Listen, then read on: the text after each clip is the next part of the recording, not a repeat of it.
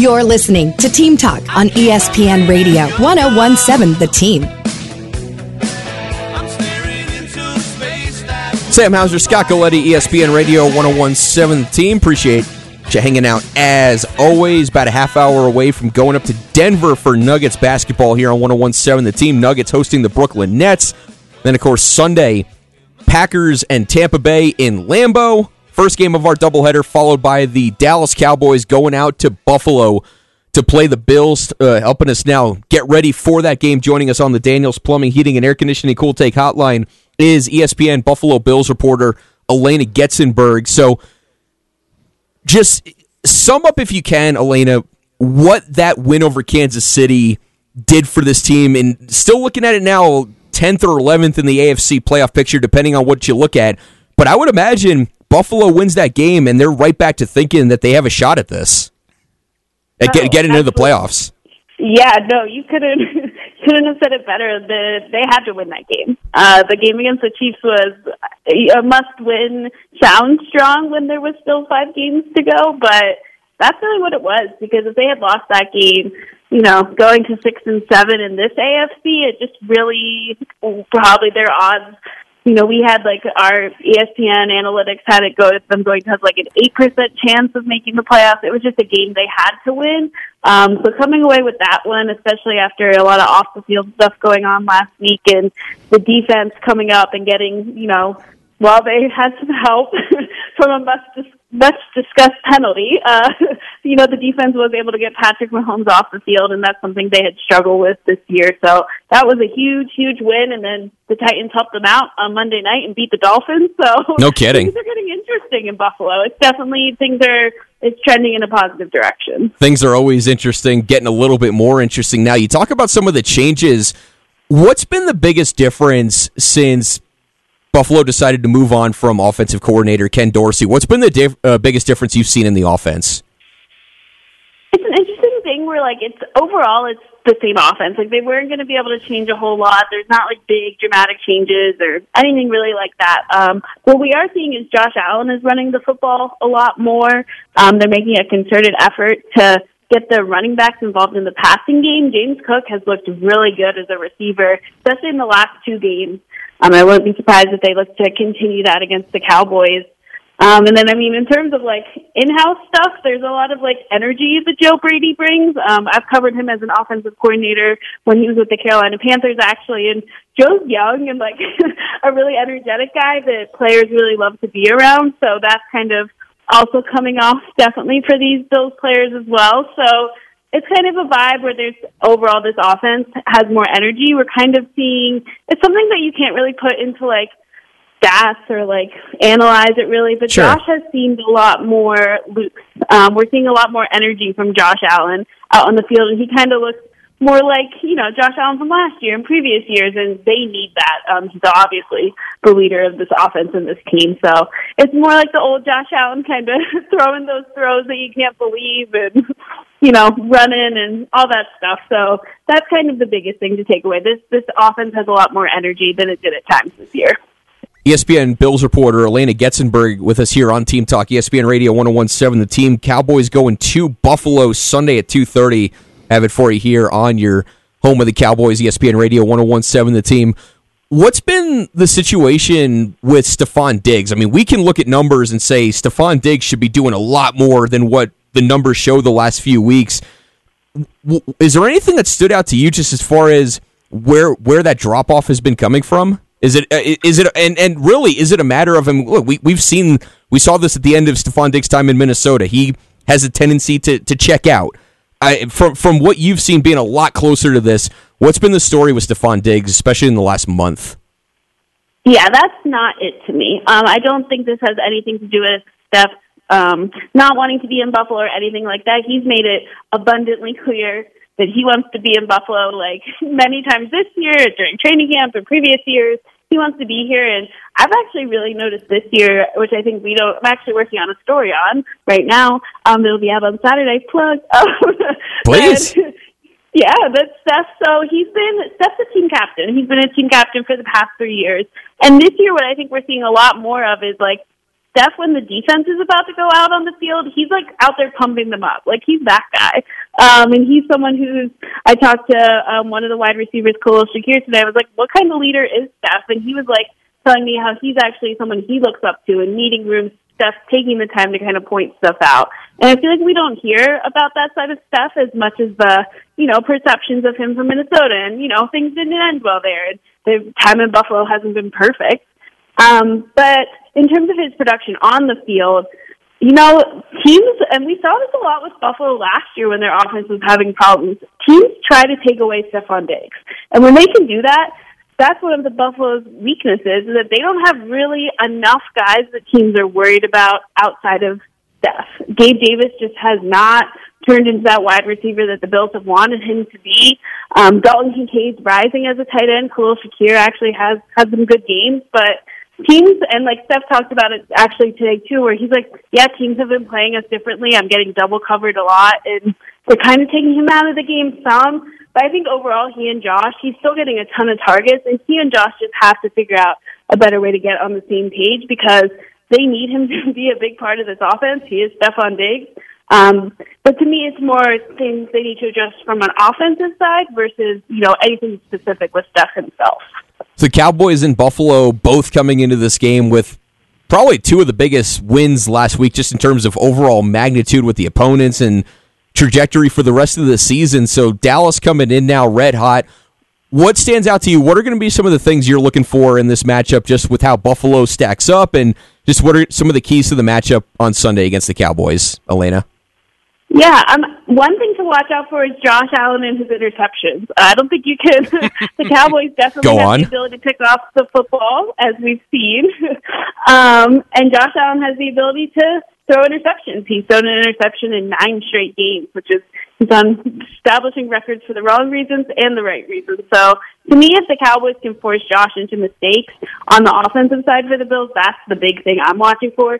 And then on the defensive side, the Bills' ability to stop the run is not great. So I think if the Cowboys can get a running game going, the Bills are in big trouble. So to me, those are the two biggest things because the Bills are really injured defensively, and I think if I'm the Cowboys, I'm trying to take advantage up front, and also if the Bills are without safety Micah Hyde, taking advantage of that a little bit in the backfield as well. So who can kind of take advantage of maybe those weaknesses a little bit will be the key for me. I didn't want to jump right into the interceptions because it is the the place that's really led to a lot of this season not being what Buffalo hoped it would be at seven and six. But even in understanding that's not this simplistic in the way that NFL teams run their franchises, but is there a certain element of Buffalo is just accepted that this is going to happen? This is part of what you get when you get Josh Allen. Have, have, maybe not um, again maybe accepted is too simplistic but is there that element of we're not going to try to change him because the upside is there and we just have to live with the interceptions yeah, and I think that's actually a really good way of putting it. That is part of it. That's part of the Josh Allen experience, kind of like you're saying, where he is going to make, throw interceptions. Like that's what you get when he throws those wild ones, where it's like, oh my god, oh wow, like it's you know that's also he's going to throw picks sometimes. However, there have been times this year where that is not why he's throwing interceptions. There have just been, you know, sometimes it's on his receivers, there's no doubt. And sometimes he's just making bad decisions and it's been too much and it's been, oh, there was no reason to throw that football. Like that was just a bad choice. Um, so I think those are the throws that they're trying to cut down and have been trying to cut down. And Josh wants to cut down. He's talked to us about it many times. So it's less the, yes, you're to have that. He's to have interception numbers that are high, that are close to probably being top amongst the league, but they still at times this year, his interceptions that are not just are bad choices, frankly, have caused them, you know, have cost them games a couple times and also just put the defense in tough positions other times. So that's kind of where it's yes, but no at the same time. And that pretty much sums up the Josh Allen experience right there. Talking to ESPN Bills reporter Alaina Getzenberg, gracious enough to give us some time here late night on the East Coast there in Buffalo, joining us here on ESPN Radio 1017, the team ahead of Sunday's Cowboys Bills matchup in Buffalo. Go ahead, Scott. Well, a couple of things, Alaina. First off, to uh, kind of tag team on what we, were, what we were just talking about with the interceptions, you're playing against the Cowboys, a team that's known to collect interceptions. So if you're the Bills, what's the game plan on that? Hmm. So I, they better have a good one, right? Um, I mean, I do think Yeah. so. Some of it is trying to get these running backs more involved, like I was talking about. I think when their offense, when they're not in those third and long situations, their offense is so much more productive, and all offenses are really. But I think that's the key for them is to not have to try and force it in those third and longs where Josh is trying to get it downfield to Stefon Diggs and he's forcing it, or to Gabe Davis and he's not where he's supposed to, you know, like or whatever.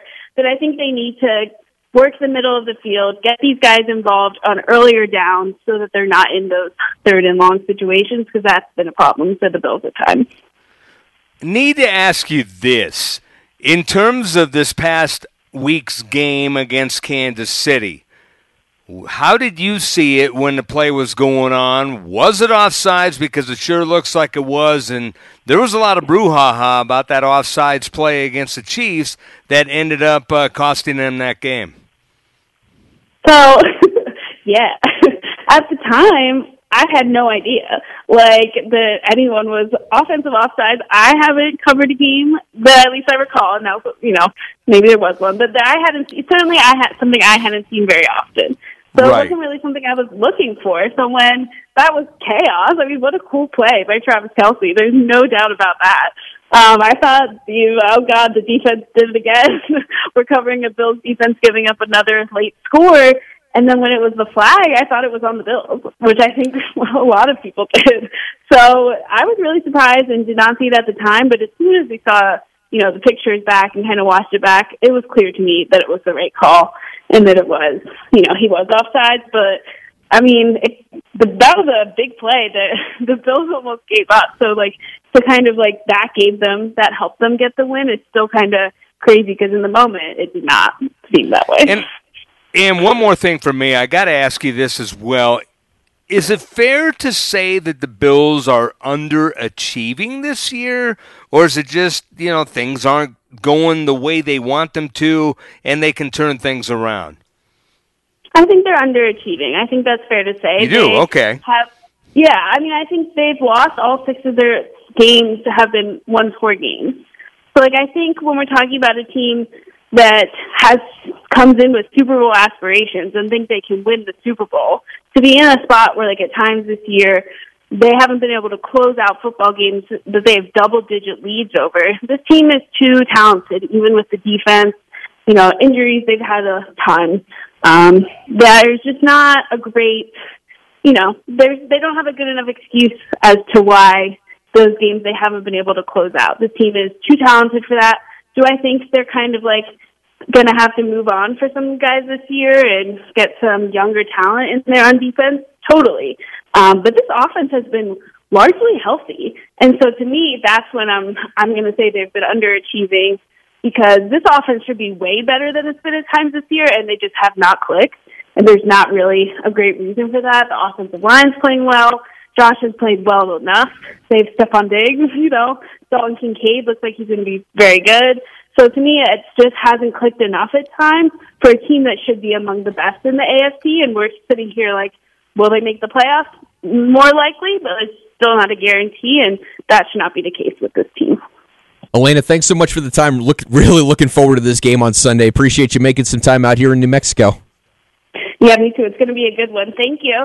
Of course, Alaina Getzenberg, ESPN Buffalo Bills reporter, joining us here on Team Talk. Uh, I mean, it's a fair question for you to a- ask Scott, and she pretty much summed it up right there. I mean, nobody expected the Bills to be seven and six. I think we knew that there was maybe an outside chance just because they're so prone to self-inflicted mistakes, but underachieving. I thought they were going to be a lot better. Well, I, it, it, it's so tough to prognosticate because we know how good they can be, but when a team beats itself, like we've you know we, we we've seen plenty of times where the Cowboys have certainly done that. When you beat yourself, Exactly. it puts a hard ceiling on what you're going to be able to do as a team. But we'll see how much momentum that gets them after that win over Kansas City last week.